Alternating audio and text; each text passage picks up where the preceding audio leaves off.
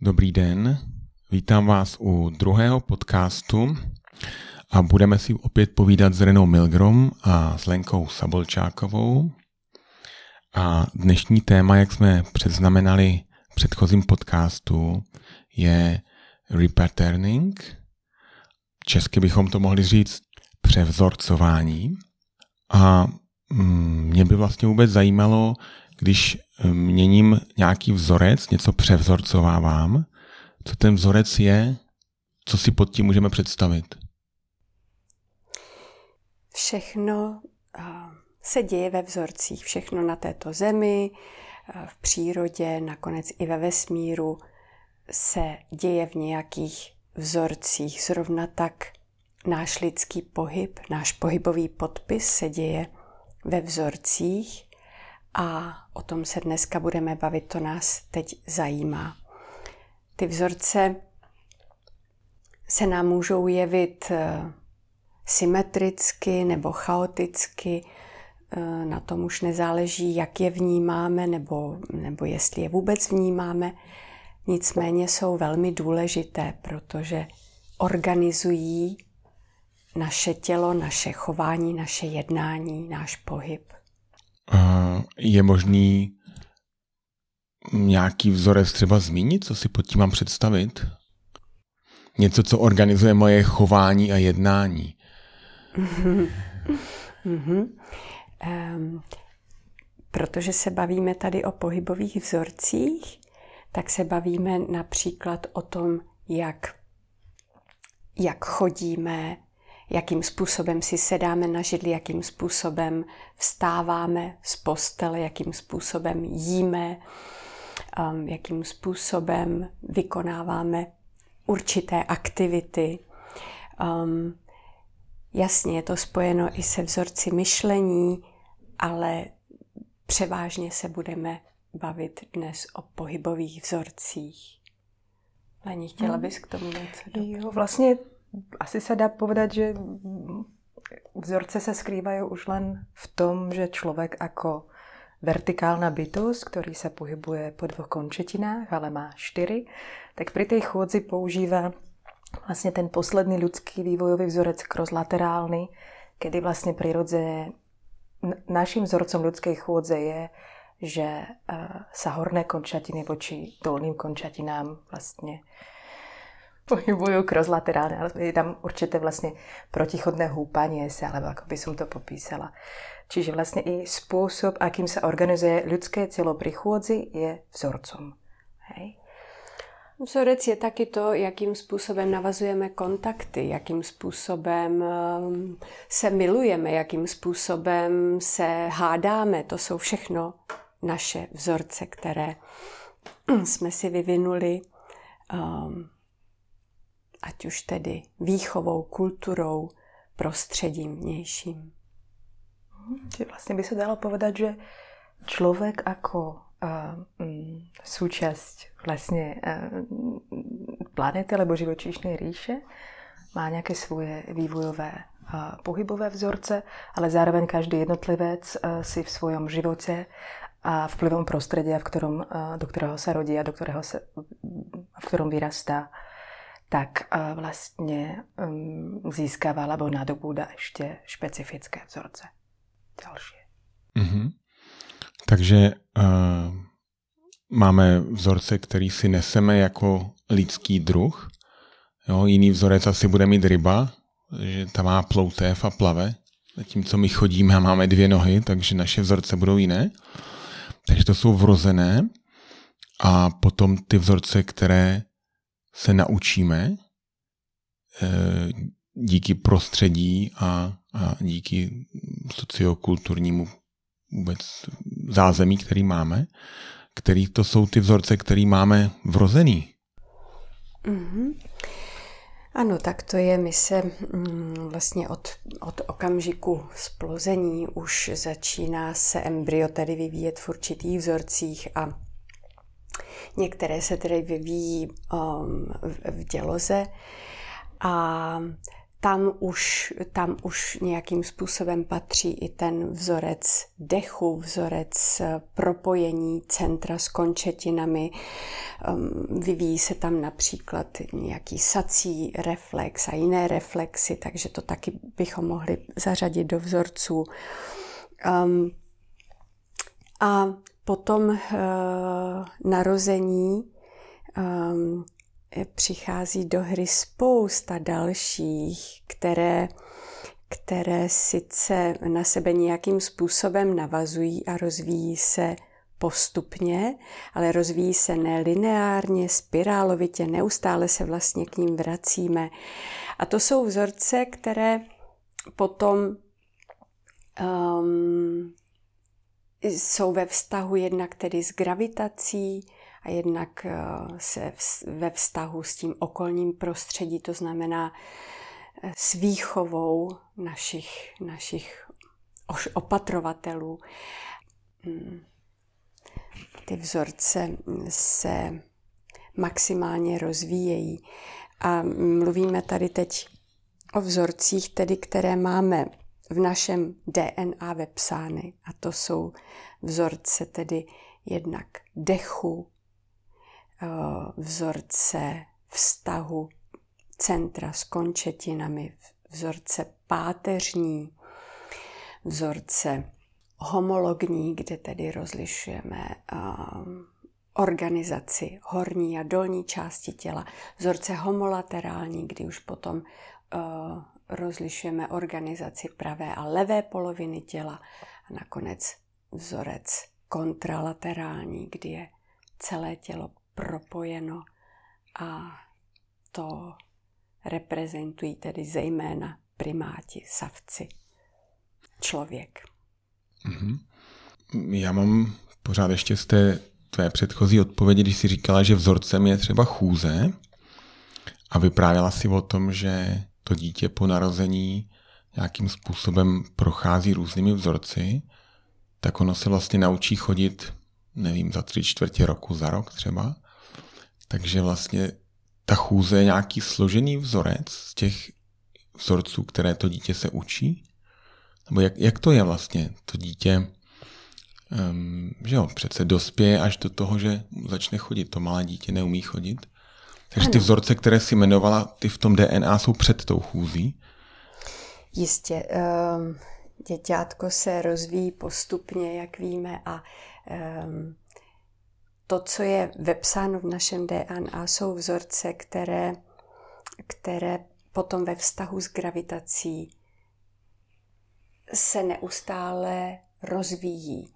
Ehm, po, po narození to dítě přichází tedy do kontaktu se zemí nebo s, s, s tam, kde na, na, na čem leží, postupně se začíná odtlačovat, postupně se začíná natahovat. Um, v nás je vepsáno, že to dítě chce poznávat svět, to znamená, že postupně se staví na nohy. A tento vývoj um, obnáší právě, aby si to dítě prošlo těmito pohybovými vzorci. Bohužel dochází taky k tomu, že to okolní prostředí neumožní celkový nebo, nebo plný vývoj těchto vzorců. E, to zkrátka nejde. Naši rodiče nás neustále zvedají z podlahy, musí se o nás starat, musí nás přenášet. Takže ten človíček nemá uh, plnou možnost, aby ty vzorce rozvíjelo mm, samostatně, bez pomoci. A v tu chvíli mě vlastně zajímá, co, co, by se, co se stane, když nejsou ty vzorce rozvinuty. Pokud ty rodiče začnou to dítě zvedat dřív třeba, neumí se tak dobře odtlačit, že jo? tam jsou nějaké fáze. Tak... Tak ono vlastně uh, ta sekvencia těch vývojových vzorců, kterou uh, vzpomínala Rena, a je sekvenciou práve preto, že predchádzajúci vzorec je vždy podporou pre vývoj toho ďalšieho.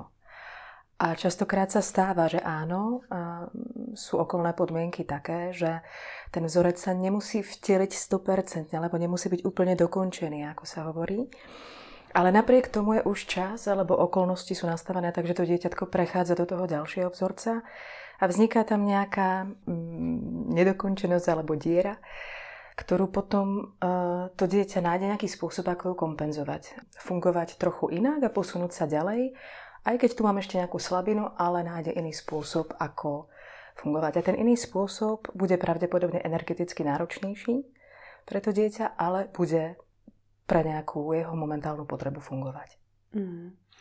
A hlavně se tam bude rozvíjet uh, napětí, různé druhy napětí v různých částech těla, kde třeba um, by být normálně nemuseli.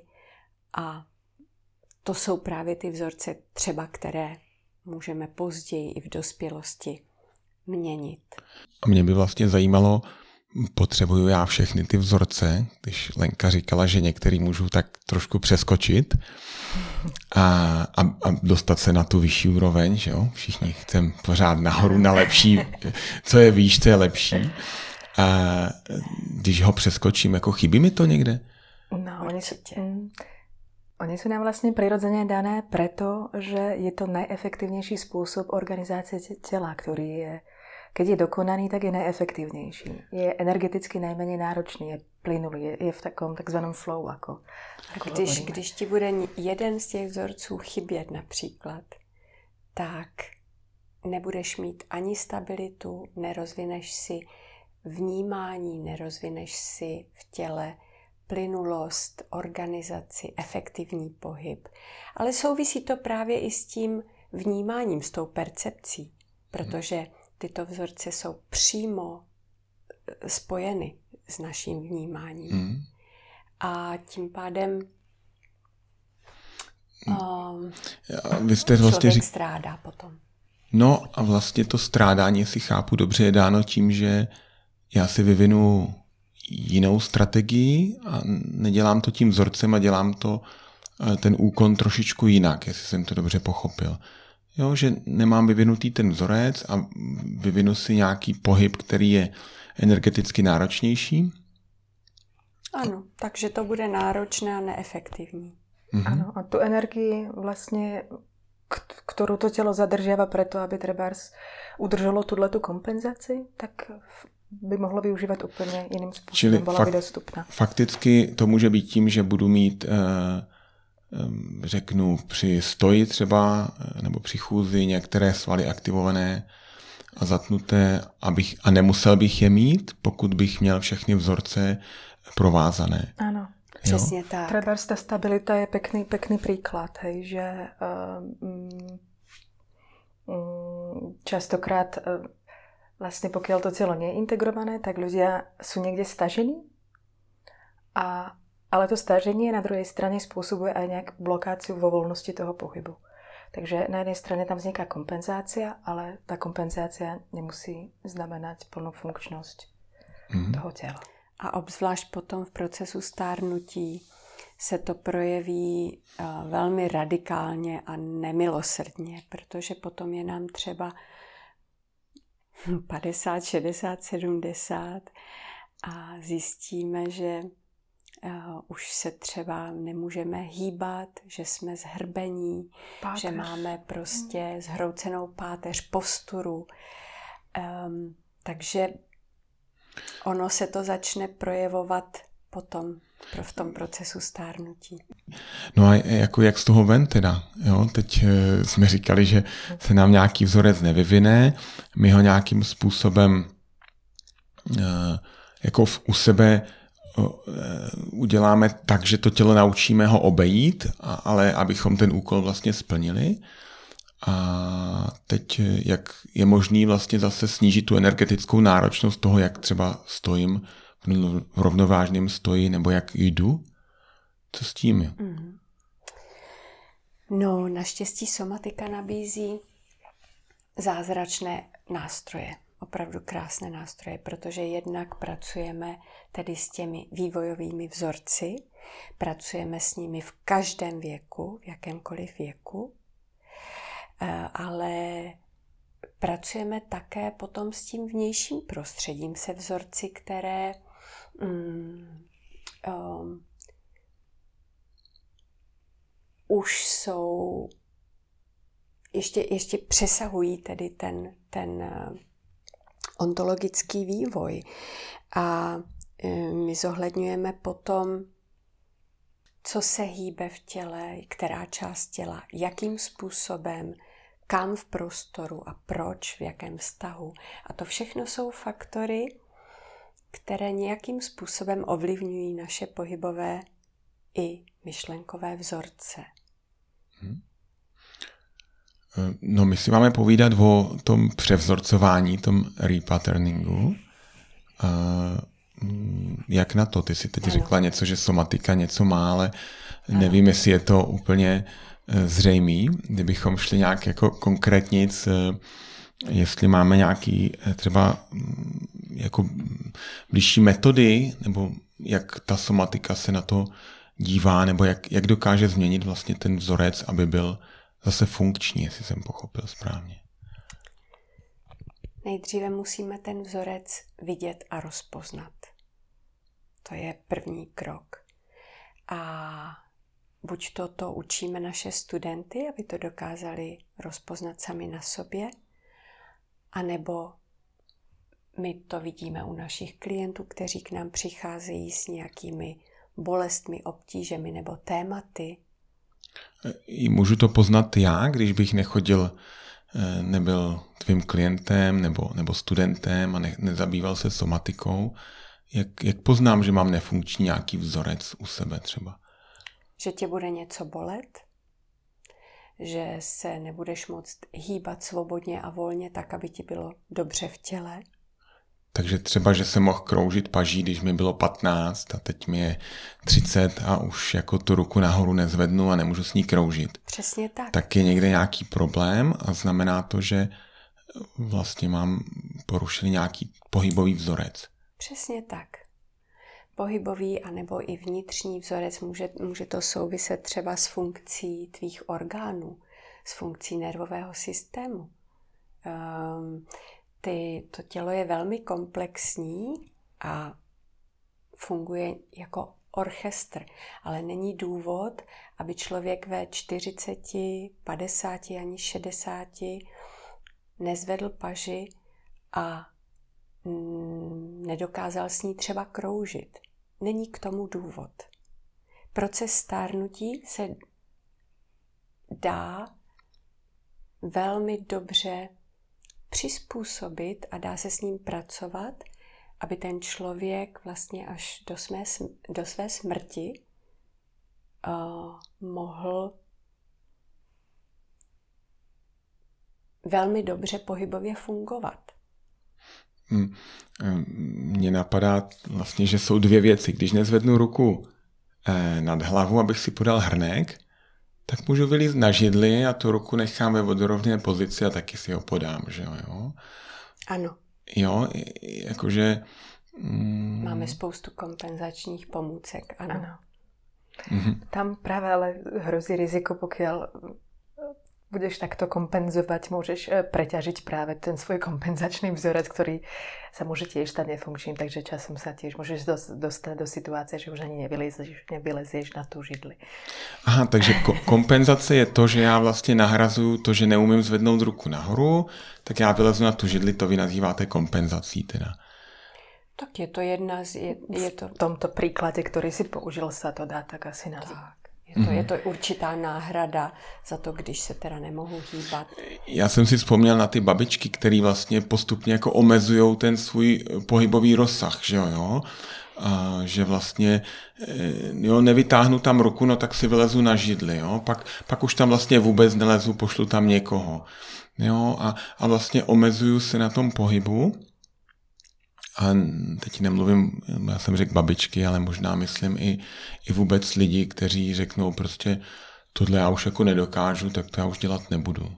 Ano, tak je to samozřejmě volba. Je to volba, jestli chci být svoboden a pohybovat se, anebo ne. Jestli chci být závislý na někom, na něčem.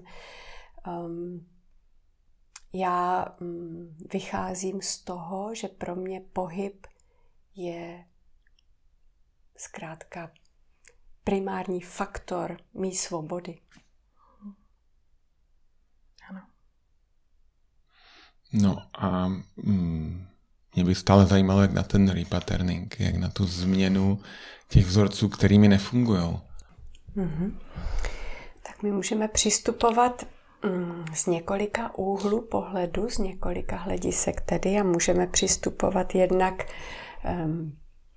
na, z toho základu vývojových vzorců nebo té vývojové kineziologie, kdy se můžeme podívat a zhodnotit, jakým způsobem se to tělo člověka, ať už dítěte nebo dospělého, jakým způsobem um, se pohybuje v prostoru nebo na zemi, jakým způsobem například jde člověk do lehu, do sedu, do přecházení, do stoje. Prostě mohou to být úplně běžné každodenní um, činnosti nebo aktivity.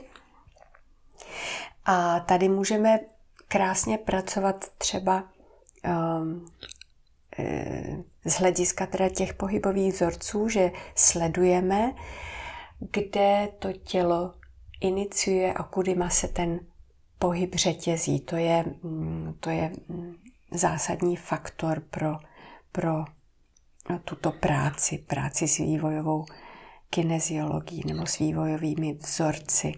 A toho si všímáme, protože to je důležité. Kde k čemu ten pohyb... je to důležité? K čemu, k čemu to pomůže vlastně?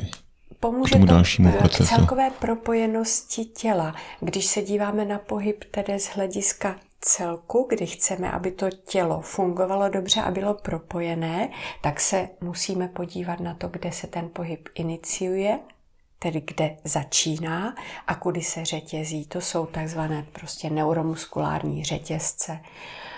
A ty byly dány naším vývojem a právě tady mm, je velmi krásně spozorovatelné, jak ten, jak ten organismus tedy se organizuje a řetězí. A, asi je to zase pořád o té energii, kterou použiju třeba, když budu sedět na zemi a budu chtít vstát, tak Není to eh, právě jenom o té energii, právě je to o tom, kde ten pohyb ty začneš, odkud se odtlačíš, um, kam potom to tělo v tom prostoru jde, kam se natáhneš, co, co, co, kterou končetinu zase přitáhneš. To jsou takové, eh, zase to je určitý cyklus vztahů, který uh, Body Mind Centering, škola Body Mind Centeringu nás neuvěřitelně krásně učí. Je to prostě... Hmm.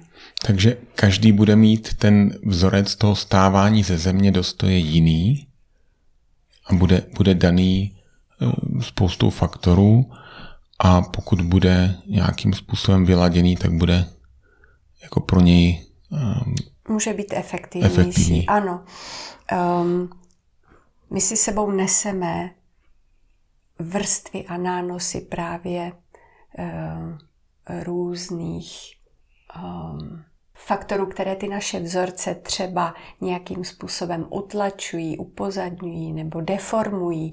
A proto ano, je možné, že každý člověk vstane z té země jiným způsobem. Um, my ty naše eh, klienty nebo studenty učíme, um, aby se naučili třeba vstávat nebo padat efektivně. A tím pádem, eh, ano, učíme je, jak to tělo organizovat efektivně, kde pohyb začít, kde se odtlačit, kde se natáhnout a kde se přitáhnout. Je to jeden způsob, nebo to vychází z každého toho jednoho studenta? Mm, toto je určitá struktura, je to návrh, kde samozřejmě i ten každý, mm, každý člověk má nějakou nianci, ale eh, zkrátka my ho učíme té efektivitě. A když vím, že, že je potřeba nejdřív se opřít do rukou například, potom um, um, zvednout třeba pánev nebo posunout pánev, tak je to efektivnější pohybový řetězec než nějaký jiný. A je to vlastně jeden pohled, jako jeden přístup k tomu, ako vlastně se pozeráme na prevzorcování, na které si se pýtal. Hej, to, že vlastně se díváme na to, kde pohyb začíná a kde pohyb, ako sa v celé reťazí a akým spôsobom človek tento cyklus vzťahov alebo tieto svoje, aké má vybudované ty neuromuskulárne reťazce a ako ich využívá. Je to jeden pohled. A ten další je jaký? Další způsob předvzorcování. Jestli je, já mhm. nevím. Mm, ano, k tomu nám zase mm, dává velmi bohaté nástroje Labanova pohybová analýza, nebo uh, dneska už je to Laban Barteniev pohybový systém, který nás učí určité principy toho, jak tělo funguje nebo může fungovat. A tady, tady my už zohledňujeme, jak se člověk tedy chová v tom vnějším prostředí, jakým způsobem dochází ke změně pohybu nebo toho jeho pohybového rytmu, ehm, s jakým úsilím, s jakou tedy námahou, jestli to tělo je propojené, integrované, jestli se vztahuje do prostoru nebo k prostoru, za čím jde nebo od čeho se vzdaluje. Jo, jak vlastně funguje v tom vnějším Takže prostoru. tady je ten, ano, teď to řekla, tady je ten vnější pohled víc. Eh, ten vnější svět Ten vnější svět, jak se k němu vztahuju. Ano, uh-huh. ano. Zatímco v tom prvním se dívám eh, vevnitř, jak, eh, jak jdou struktury, jak se tlačuju, jak používám efektivitu mm, těch různých systémů kosterních svalových. I v, i v, I v těch vývojových vzorcích my vlastně jdeme do toho vnějšího světa, protože eh, to, to dítě už se rodí do vnějšího světa a vz, začíná se k němu vztahovat po, mm, po nějakých, po, po pár měsících, takže už nejde jenom o vnitřní procesy. Samozřejmě k tomu, abychom eh, vzorce měnili v dospělosti, obzvlášť, kdy už máme tolik různých jako pohybových stereotypů a nefunkčních většinou a některých teda samozřejmě funkčních, ale proto, abychom eh, mohli něco změnit, tak je potřeba té propriocepce, to znamená mm, umět to tělo cítit a vnímat a zjistit, kde třeba se něco děje nebo neděje. Takže na základě toho vnitřního, ale potom jdeme do toho vnějšího prostředí, protože my chceme fungovat ve vnějším světě, ve vztazích, takže všechno se orientuje nakonec ven. I když to vnitřní cítění a vnímání je proto uh, nesmírně důležité nebo podkládající, řekněme. Uh-huh. A um, to jsou všechny způsoby, nebo ještě máte nějaký z toho repaterningu, jak bychom mohli měnit ty vzorce? Jsou to vlastně způsoby, ale zároveň jsou to uh, aj způsoby, jakými se díváme na toho člověka. Či jsou to vlastně nějaké spektrum mm, princípů, které pomáhá něčemu, čo se dá mm, nazvat, alebo na to přirovnala k diagnostike. To znamená, dává nám to spektrum toho, čo si všímať na pohybe člověka aby jsme dokázali rozključovat, uh, aký vzorec vlastně ten člověk eh, může mať, který třeba z něj úplně funkční a aká může být cesta k tomu, aby uh, sa funkčným stával vlastně cesta k tomu repatterningu. Takže mm, mm-hmm. Takže to je pozorování. Takže pozorujete toho člověka a on sám se taky nějak zřejmě pozoruje a říká vám, kde se co u něj děje, to je ta, ta fáze toho zjišťování. No a pak jste říkal, že jde do vnějšího světa, nebo jsou tam nějaké fáze, jak, jak vlastně se, jak dojdu postupně od toho, že vím, že ten vzorec teda je nefunkční a na konci je funkční vzorec, tak mezi tím možná ještě budou nějaké další kroky, které potřebuje, potřebujeme udělat, aby ten vzorec se změnil. Ano, v podstatě my potom podněcujeme toho člověka, aby a skúsil to svoje telo zorganizovať inak, alebo skúsil previesť určitú pohybovú uh, akciu iným spôsobom. A uh, vlastne toto vytvára um, skúsime vlastne ho do nových um, ako je, vy ho navigujete, takže to je nějakou formou hledání, a nebo, nebo, nebo jako říkáte, takhle to dělej, protože takhle my víme, že to funguje a mhm. takže to bude i u tebe fungovat, jako předáváte tu znalost, nebo si každý hledá sám? Tak, to je velmi dobrá otázka. Somatika je vždycky nedirektivní, to znamená, my zveme toho člověka, ať to zkouší tak nebo tak. Samozřejmě mu dáváme tu pozvánku a někdy velmi specifickou, protože třeba ten Laban nebo Barteněv uh, mají mají uh, určité specifické jako principy nebo způsoby. Takže mohu například říct, pojď zkus tu páne vzít opravdu vpřed. A co to pro toho určitého klienta nebo člověka znamená to. Mm, samozřejmě to dělá ve svých možnostech, ve svém nastavení. Um, Právě, že neřeknete vlastně, jak přesně má které svaly zapojit, jak tu páne vzít dopředu. Tam je to hledání.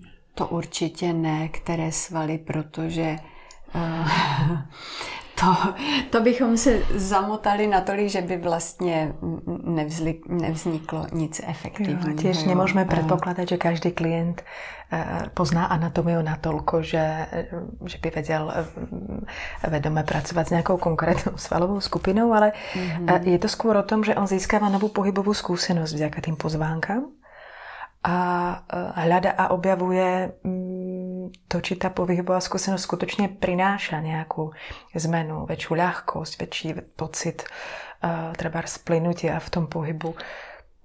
A my, my, my ho třeba pozveme, my máme něco jako prostorový záměr, takže uh-huh. prostě vím, že moje paže nebo moje pánev eh, chce jít do určitého směru a tento směr nebo tenhle, tenhle ten bod v prostoru mě může vést a ten potom organizuje moje svalové řetězce. Já ne, nepotřebuji vědět, které svaly zapojit, ale my máme prostorový záměr, my máme potom uh, i záměr právě té, toho úsilí, ten dynamický záměr, jestli tam chci jít rychle nebo zpomaleně, jestli tam chci jít náhle, jo, to všechno vlastně organizuje svalové řetězce.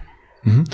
Mě zaujalo, že ten klient, jak říká Lenka, vlastně se dívá a pozoruje a vnímá tu novou zkušenost, takže on, on ji porovnává s tou starou a pokud mu ta nová vyhovuje, tak ji zaměňuje e, za tu starou zkušenost a to je, ten, to, je to převzorcování.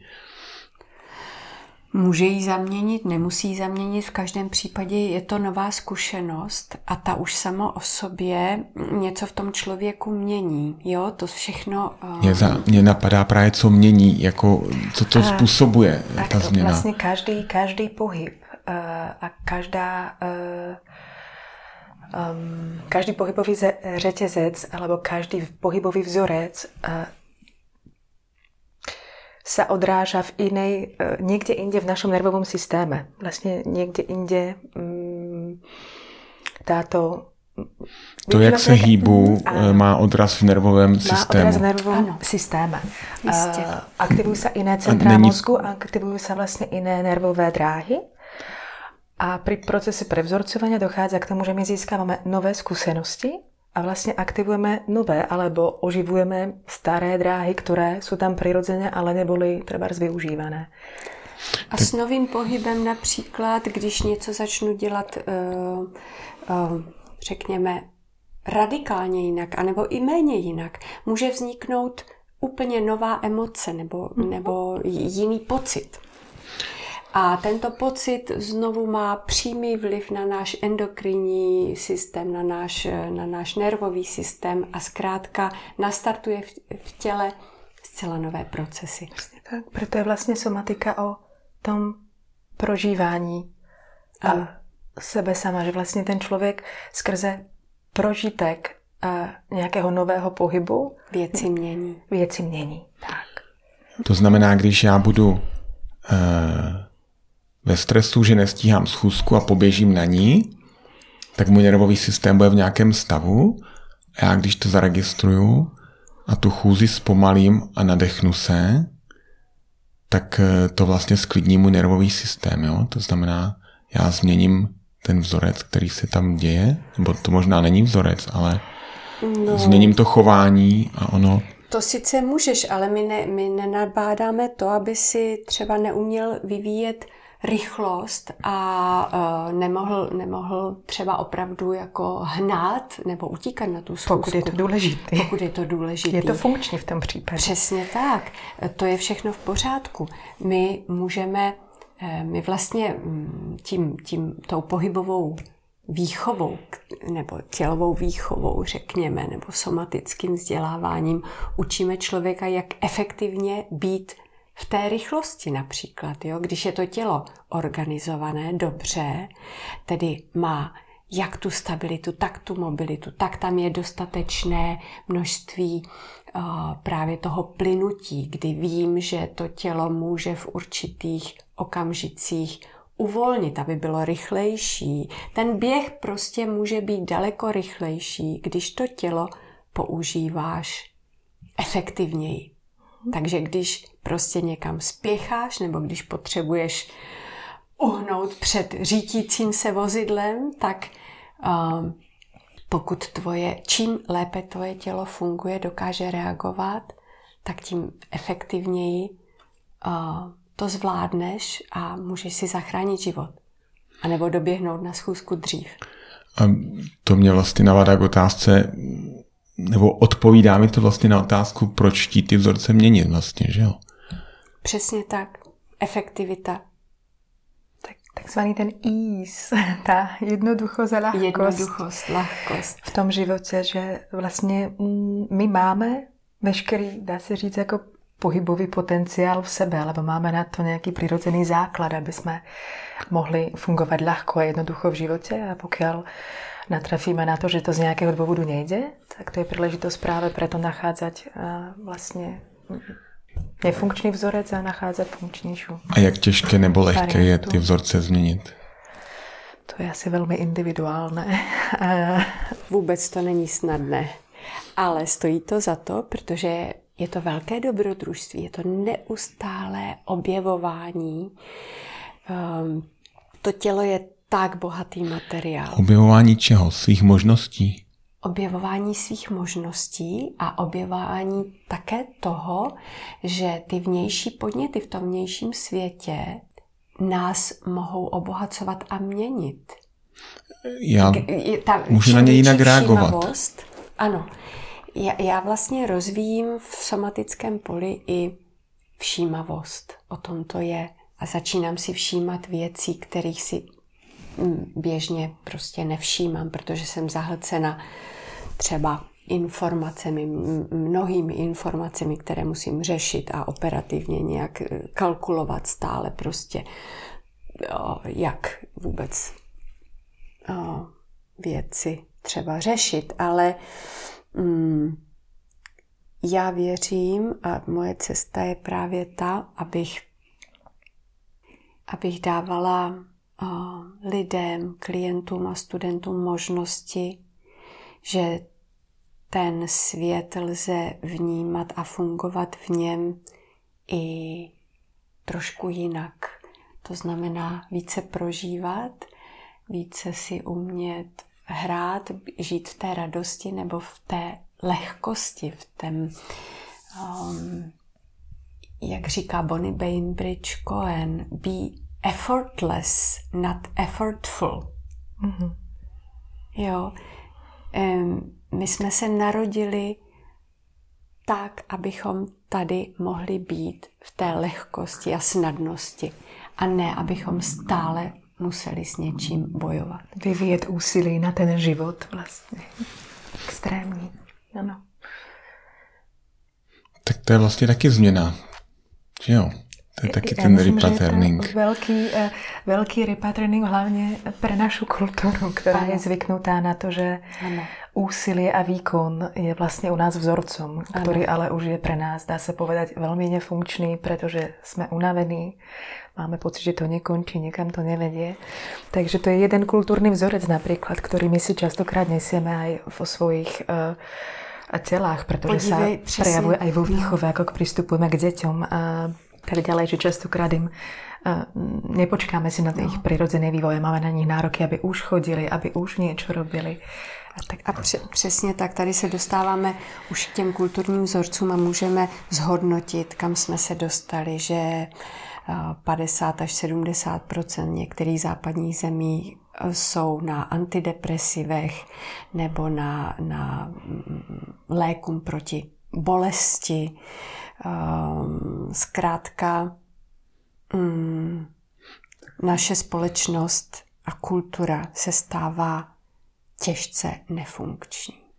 No tak k tomu pomůže převzrocování kterým jsme se dneska bavili? No já věřím, že to je ta cesta. Já určitě věřím, že, že somatická terapie je velkou uh, příležitostí a velkou cestou, protože uh, aj vlastně v této době, keď to, keď to natáčame, jsme už uh, rok v dobe covidové a počúvame z médií, že skutečně psychiatrické a psychoterapeutické kapacity jsou, jsou naplněné a mm, mm-hmm. je tu zároveň aj iná možnosť Eh, ako so eh, sebou pracovať, nielen tým verbálnym spôsobom, nielen eh, vlastne premýšľaním o tématách v mojom živote, ale zkusit ich prežívat a zpracovat skrze tělo somaticky. No, terapie jako taková samozřejmě převzorcovává také, ale převzorcovává vlastně ty mentální vzorce většinou. Přesně tak. A e, vlastně somatika teda do toho bere ještě to tělo jestli, a přes to tělo nechává zažívat tu změnu. Přesně tak. Ano. My se e, vlastně od e, psychoterapie líšíme v tom, že vycházíme opravdu z, z těla, z tělových procesů, z tělového vnímání a cítění a to potom můžeme přenést do psychiky, protože to s tím samozřejmě souvisí a nemůže to být odděleno. My jsme tělem, každý jsme tělem. To, jak jednáme, čím, tím, kým jsme, vlastně spočívá v tom, jak se pohybujeme. Já bych vlastně popřál, aby se nám dařilo měnit ty vzorce, které potřebujeme. A příště se sejdeme na další téma. Budu se těšit, co všechno spolu probereme. Tak děkuju. Děkuju. Děkuji. Děkujeme.